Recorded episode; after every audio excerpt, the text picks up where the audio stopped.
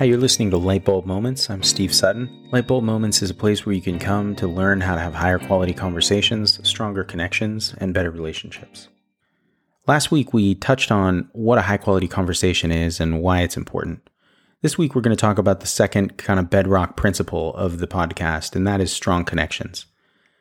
I'd submit to you that you and everyone you know probably wants to have strong connections with the people that matter to them in their life. It's even desirable to have strong connections with the people who are in proximity to you. It makes things easier, more enjoyable. It allows you to know other people. Whereas when you have weak connections, life tends to be bled dry of any joy that you might experience. Your interactions with others are bland and lack texture. So let's talk for a moment about what some components of strong connections are and each one of these components are things that we're going to unpack further in future light bulb moments. One thing that characterizes strong connections is what I call mutual pursuit. This means that you and the people you're in relationship with both invest and engage in one another and in the relationship. There's a mutual curiosity about what experiences you might be having. When you find that you're on different pages, that curiosity comes to the surface as opposed to aversion. Strong connections engender a sense of safety and belonging. People are able to relax around one another more effectively. There's a sensation of warmth between people who have strong connections. And part of the reason for that is that there's a track record established that when one of the people in the relationship is in pain or discomfort, the other person stops what they're doing and pays attention. Strong connections are engendered between people who understand that you can care about one another's feelings without taking responsibility for one another's feelings. Couples therapist John Gottman has a concept that he talks about, which is turning toward one another or turning away from one another.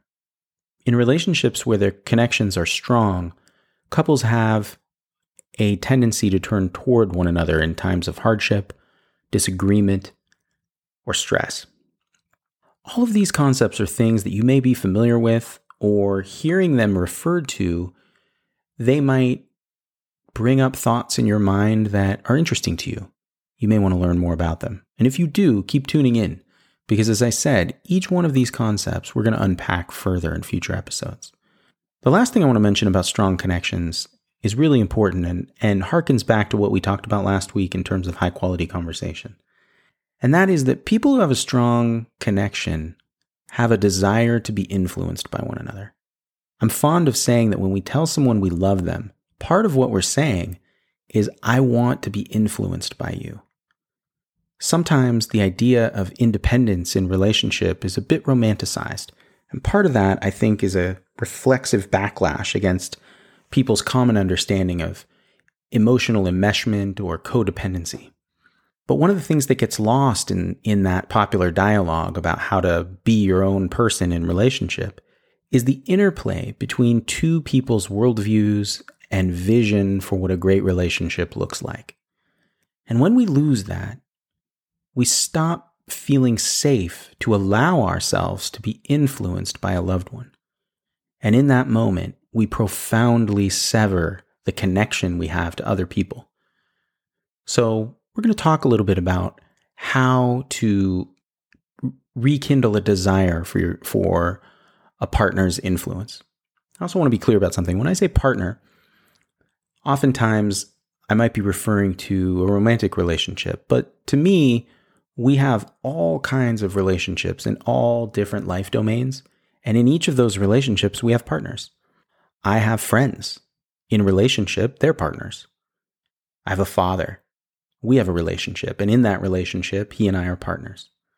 So the way I use the term is quite open and it can apply to many different kinds of relationships.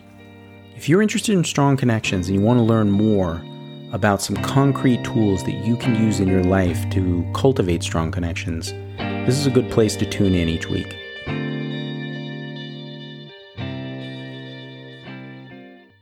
Do you like what you're learning from Lightbulb Moments? Do you want to learn more about something you've heard?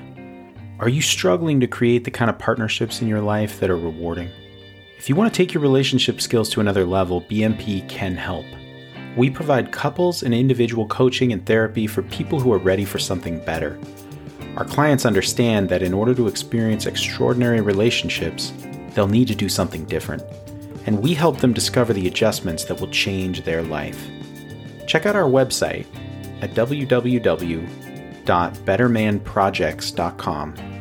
That's B E T T E R M A N P R O J E C T S.com. Email us to learn how you can get support in creating more of the life you want by building great relationships. Info at bettermanprojects.com.